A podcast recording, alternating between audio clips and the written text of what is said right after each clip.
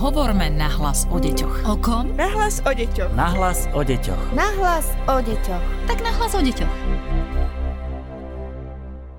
Toto je prvý tohto ročný podcast na hlas o deťoch. Prajeme vám pokojný a spokojný nový rok a to za celý výskumný ústav detskej psychológie a patopsychológie, v ktorom tento podcast už niekoľko rokov vzniká. Od mikrofónu vás aj tentokrát pozdravuje Darina Mikolášová a mojim dnešným hostom je psychologička výskumného ústavu detskej psychológie a patopsychológie Lucia Lenická. Vítajte. Dobrý deň. Máme za sebou Vianoce, oslavy Nového roka a dnes sa budeme venovať aj téme vďačnosti, ktorá s týmto všetkým súvisí. Mnohí sme si rozbalili množstvo darčekov, aj naše deti a uvedomujeme si, že dostávame viac ako iní. Ako to nebrať ako samozrejmosť? Aj o tom by malo byť dnešné rozprávanie. Poďme si najskôr povedať, pani Lenická, čo je to vlastne vďačnosť a či sa vôbec nosí v dnešnom svete? Takže na vďačnosť môžeme nazerať takými dvomi spôsobmi. Jednak je to emócia, čiže je to nejaká pozitívna emocionálna reakcia na niečo, čo dostaneme, či už je to nejaký dar od nikoho, alebo je to nejaká udalosť, ktorá sa nám stane. Vďačnosť je tiež akýsi taký životný postoj alebo naladenie človeka na to, že vlastne to, čo sa mu v živote deje, tak on za to pociťuje vďačnosť. Je to vlastne emocia, ktorá je podobná oceneniu. Čiže to, čo sa mi deje, vnímam, že to má pre mňa nejaký zmysel, alebo že to má nejakú hodnotu, alebo že to je proste dobré. Súčasťou vďačnosti je aj to, že dokážeme uznať aj tú námahu alebo to zaangažovanie toho darcu, ak teda hovoríme o tej vďačnosti um, v nejakých medziludských vzťahoch. Súčasťou vďačnosti je aj to, že chápeme, že ten zdroj toho dobrého leží mimo nás. Čiže človek môže byť vďačný, jednak ľudia sú si vďační navzájom, ale človek môže byť vďačný aj za tie udalosti, ktoré sa mu udiali a vtedy je človek vďačný, to už záleží aj na svetonázore, napríklad Bohu alebo svetu, alebo si povie, že mal som šťastie, že som rád. Vy ste mi spomínali, že vďačnosť priniesla tzv. pozitívna psychológia. Aj toto by sme mohli podľa mňa lepšie vysvetliť. Je to vlastne taký prístup v psychológii, ktorý sa nám snaží, keď to tak veľmi jednoducho mám vysvetliť, ukázať, že duševné zdravie sa dá síce definovať aj tak, že je to neprítomnosť nejakých nepríjemných vecí, ako napríklad depresia, že som duševne zdravý, keď nemám depresiu, som duševne zdravý, keď nepociťujem nejaké nepríjemné pocity, úzkosť, hnev alebo niečo iné. Ale pozitívna psychológia hovorí, že stojí za to, alebo že je to užitočné, keď sa pozeráme aj na tie pozitívne veci, ktoré prichádzajú do našich životov a ktoré definujú to duševné zdravie. Že čo vlastne náš život má obsahovať, aby sme boli duševne zdraví. A oni priniesli napríklad pohľad na optimizmus, nádej a teda aj vďačnosť. Prečo vlastne v súčasnosti sa dosť veľa o tej vďačnosti hovorí je, že prebehli nejaké výskumy, psychológovia tiež radi všeličo možné skúmajú a väčšina tých výskumov je teda na dospelých ľuďoch, ale ukazuje sa, že vďačnosť je spájana s tým, že ľudia, ktorí sú vďační, sú celkovo v živote šťastnejší, sú aj fyzicky zdravší, spia lepšie a dokonca, že žijú dlhšie. Takže myslím si, že toto sú také veci, ktoré by sme všetci v živote chceli mať. Áno, to je pravda, kto by nechcel samozrejme. Hovoríme ale asi o výskume, ktorý sa týkal dospelých, alebo sa týkal aj detí? Čo sa týka detí, tak skúmali to už aj u detí a zistilo sa, že e, deti takisto majú tendenciu, čím sú vďačnejšie, byť e, šťastnejšie, optimistickejšie a dokážu aj získavať lepšiu sociálnu podporu a dokonca aj vedia viac dávať nejaké sociálnej podpory druhým. Majú lepšie známky v škole a viac sú zapojení do takých aj aktivít mimoškolských, teda majú viac nejakých hobby alebo nejakých vecí, ktoré ich e, uspokojujú. Deti nás stále pozorujú. Je to tak, že rodičia, ktorí sú vďační, majú aj vďačné deti? No, ukazuje sa, že naozaj to tak je a otázka je, že, že čím to je, aké je tam to prepojenie, že prečo tí vďačnejší rodičia majú aj vďačnejšie deti.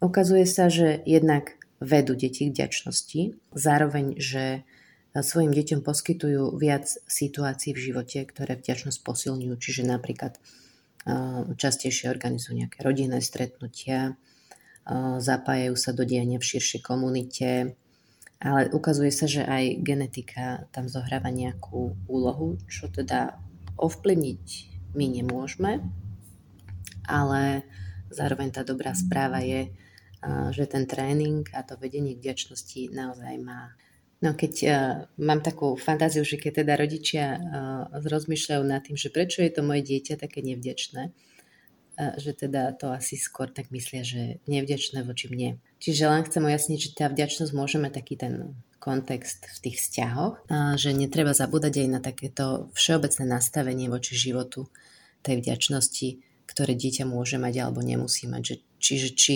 vníma tie udalosti, ktoré sa mu dejú s takým, že wow, že toto sa mi stalo, alebo skôr s takým, že do keľu toto sa mi stalo, že aj to môže byť vlastne tá vďačnosť. A teraz to, čo cítime ako rodičia možno viacerí, prečo máme občas pocit, že máme nevďačné dieťa alebo nevďačné deti? Je to v poriadku, keď takýto pocit príde? Je to úplne v poriadku. Um, deti sa vlastne nerodia vďačné, deti sa nerodia ani empatické, deti sa nerodia ani so schopnosťou deliť sa.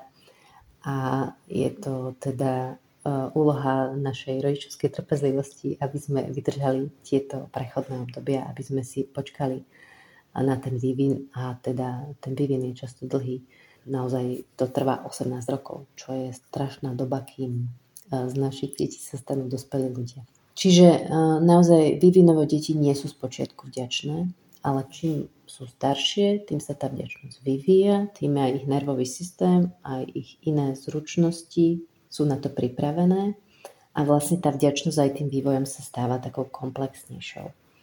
Taká úplne jednoduchá vďačnosť, ktorá hovoríme verbálna vďačnosť, to je také obyčajné slušné správanie, kedy dieťa spontánne vie povedať ďakujem, tak to sa objavuje v 5 rokoch a vekom teda tá pravdepodobnosť, že sa mu to podarí, narastá.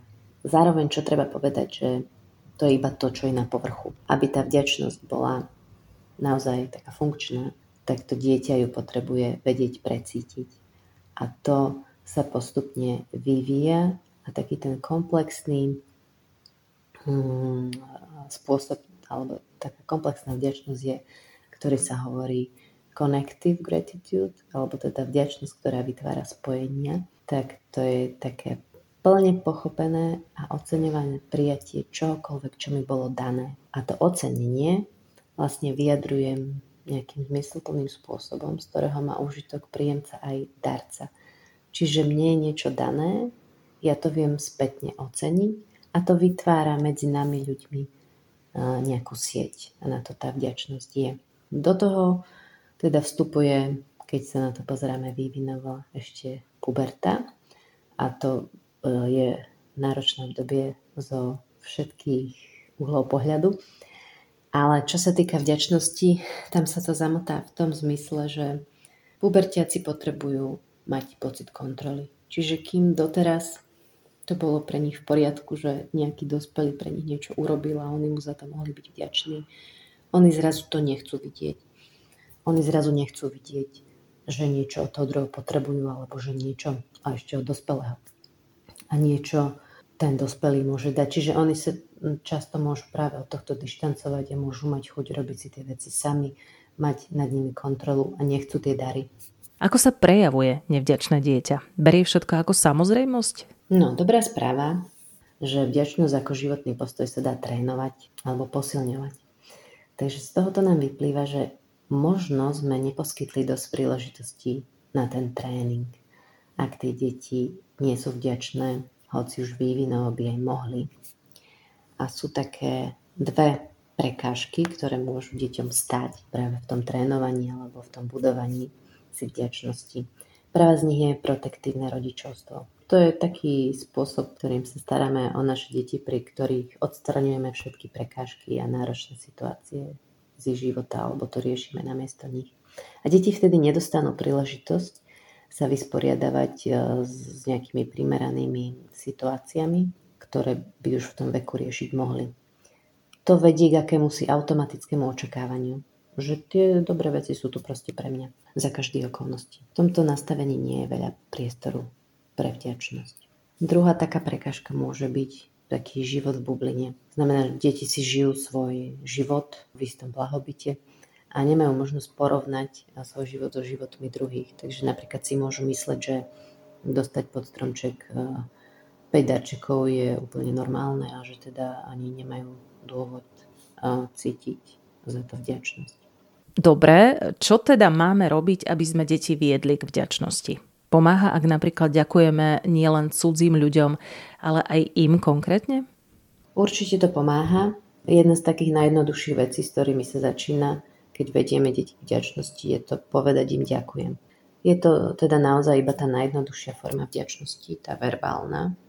A nemusí to ešte zahrnieť precítenie, ktoré nastupuje až neskôr, ale ako rodičia niekde začať uh, musíme a zároveň um, tento spôsob im aj ukazuje tie situácie, v ktorých je tá vďačnosť primeraná a oni to postupne si to začnú spájať a postupne to začnú aj same cítiť. Ja myslím, že dobre je ďakovať aj konkrétne, keď už ďakujem dieťaťu, nielen aby to bolo takéto obyčajné ďakovanie, ale aby som mu pomohla si začať uvedomovať aj tie súvislosti. Čiže môžem napríklad dieťaťu povedať, Ďakujem ti, že si mi pomohla s tým riadom, lebo vďaka tomu mám teraz čas na prechádzku a prechádzka je v mojom živote veľmi dôležitá. Alebo ďakujem ti, že si so mnou piekla tie vianočné koláče, pretože takto to bola o mnoho väčšia sranda. Alebo to môžeme robiť aj keď um, vlastne my dávame deťom nejaké dary. Keď napríklad kúpime dieťaťu čokoládu, môžeme mu povedať Vieš čo, bol som v obchode a zbadal som tam túto čokoládu. Hneď som si na teba spomenul, že to je tvoja obľúbená. A som si hovoril, že, že ty sa budeš určite tešiť, keď ti ju prinesiem. Takto vlastne rozvíjame aj empatiu toho dieťaťa a schopnosť vidieť vnútorný stav mm, mysle toho darujúceho, čo vlastne tú vďačnosť naozaj, tú komplexnú vďačnosť naozaj posilňuje. Povedzme si aj to, ako ísť deťom príkladom, No ja myslím, že je naozaj dobre si urobiť aj takú revíziu vlastných životov nás, dospelákov, že ako to s tou vďačnosťou vlastne máme. Že si všimnú také svoje celkové nastavenie, že či nemáme to nastavenie mysle skôr na vnímanie nedostatku a, a žitie v takej nespokojnosti, alebo že či, či naozaj dokážeme v tých situáciách mm, možno aj tých medziludských samozrejme, ale možno aj tých takých iných, kedy sa nám tie udalosti dejú, či dokážeme cítiť vďačnosť. Lebo je to rozdiel pre naše deti. Ak nás vidia, ako nastupujeme do auta a hovoríme, že toto auto je už strašná rachotina, kedy už konečne budeme mať nové, alebo zase dnes musím ísť do práce, radšej by som spala, alebo namiesto toho povieme, ako dobre že máme toto auto a že nemusím ísť dnes autobusom. Je to o mnoho pohodlnejšie. Alebo povieme, že dnes idem do tej práce, síce sa mi veľmi nechce, ale teším sa na to, ako zase bude sranda s mojimi kolegyňami. Takže aj toto môže byť spôsob, ako pomáhame deťom mať to nastavenie na vďačnosť. V tejto súvislosti pomáha, ak dieťa zasvetíme napríklad do dobrovoľníctva a robíme s ním niečo dobročinné? Áno, dobrovoľníctvo je naozaj jedna zo situácií, ktorú môžeme našim deťom ponúkať a kedy tá vďačnosť sa naozaj môže budovať. Jednak keď sme hovorili o tom žití v bubline, tak vlastne dobrovoľníctvo otvára deťom oči do iného sveta, než je ich vlastný. A vlastne zrazu môžu uvidieť, že pre niekoho iného to nie je samozrejme, že má peniaze na to, aby nakúpil svojim deťom darčeky pod stromček. Alebo že pre niekoho iného to nie je samozrejme že majú auto, ktorým sa odvezú do školy, alebo že sú zdraví, že to nie je pre nich samozrejme. A takto vidí vlastne svoj život v úplne inej perspektíve a vidí zrazu tie veci, za ktoré môže byť vďačné.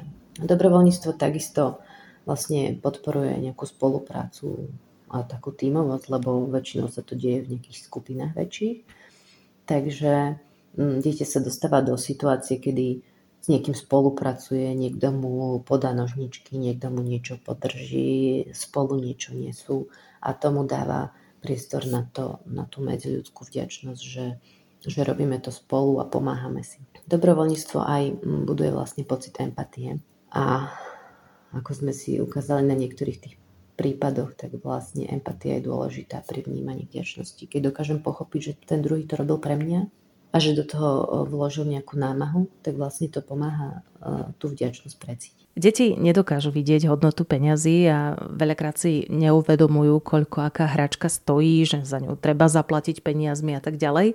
Čo by ste nám odporúčili? Ako im to vysvetliť v súvislosti s témou vďačnosti? Myslím si, že viesť deti k finančnej gramotnosti je naozaj užitočné, ale tiež to je nejaký vývin, že nie je to ani tak otázka nejakého vysvetlenia, ale že môžeme deťom dávať nejaké situácie a rozprávať sa s nimi o tom, vďaka čomu môžu sa stať finančne gramotné. Napríklad teda deti dostávajú nejaké vreckové, s ktorým sa učia hospodáriť, učia sa šetriť si, učia sa robiť si nejaké mm, jednoduché finančné ciele, že na čo si to ušetrím, na čo to miniem. Učia sa to porovnávať, aké to je, keď to miniem hneď a zaraz a keď uh, väčší obnos si viem minúť neskôr. Alebo dať im aj príležitosť zarobiť si peniaze. Čo u tých starších teda sú možno už nejaké brigády, ale u tých mladších to môže byť napríklad, že idú niečo predať na blšák alebo rozmnožujú doma rastliny a potom to tiež na nejakom trhu predávajú. Čokoľvek. V súvislosti s tou vďačnosťou ja premyšľam nad tým tak, že nemyslím si, že tá vďačnosť by mala byť úplne zastavaná na tých financiách. To znamená, ja napríklad pre svoje deti by som si neželala, aby boli tým vďačnejšie, čím viac peňazí bolo investované do ich darčeku. Pretože ja by som skôr chcela svoje deti učiť, že tie peniaze sú naozaj relatívne a že čo pre niekoho je malý peniaz, tak pre niekoho to môže byť dosť veľa a že skôr tá vďačnosť by mohla byť postavená na tej snahe, ktorú ten druhý do toho vložil a že sú tu aj iné hodnoty, ako sú peniaze a že niekto pre nás môže spraviť úplne veľkú vec a pritom ho to nestojí ani euro. Áno, to je pravda. Teraz sa nám začal nový rok. V niektorých rodinách viem, že je zvykom založiť si taký pohár vďačnosti, do ktorého sa vhadzujú jednotlivé lístočky, za čo sme najviac vďační ten, ktorý konkrétny deň a na konci roka si to všetci čítajú. Máte ešte nejaké typy do domácnosti, ktoré pomôžu umocniť v tomto čase vďačnosť? Celkovo zaradiť do života nejaký rituál môže byť užitočné, pretože budovať nejaký postoj alebo nejaké nastavenie nie je jednoduché. A, a vlastne tá pravidelnosť alebo nejaký systém nám v tom môže veľmi pomôcť. Takže existujú také veľmi jednoduché rituály, ako napríklad, že sedíme spolu pri večeri a povieme si, kto je dnes za čo vďačný, alebo pred spaním v posteli si povieme. Mm, užitočné môže byť aj písať si denník. Môžu si to robiť aj rodičia, deti to zvyknú odkúkávať tie menšie. Alebo keď aj vidíte, že dieťa si píše denník, ho môžete k tomu motivovať, aby si tam napísalo aj za čo je eh, vďačné v ten deň. A dobre je to vlastne aj také tie udalosti, ktoré sa mi stali, ale potom aj to medziľudské, že čo kto pre mňa urobil a čo som aj ja pre koho urobil aj to môže byť užitočné. Hmm. Keď tak sedíme ako rodina, tak e, vtedy je to dobré možno orientovať aj tak rodine, že za čo som vďačný napríklad tebe, tebe, tebe tento týždeň, čo ja viem, vždy v nedelu si povedať. Pekný rituál môže byť aj písanie listu, napríklad písanie listu pani učiteľke pri nejakej príležitosti, či už je to koniec školského roka, alebo odozdávanie vysvedčenia, čiže dvakrát za rok, alebo narodeniny. A to isté aj rodinným príslušníkom.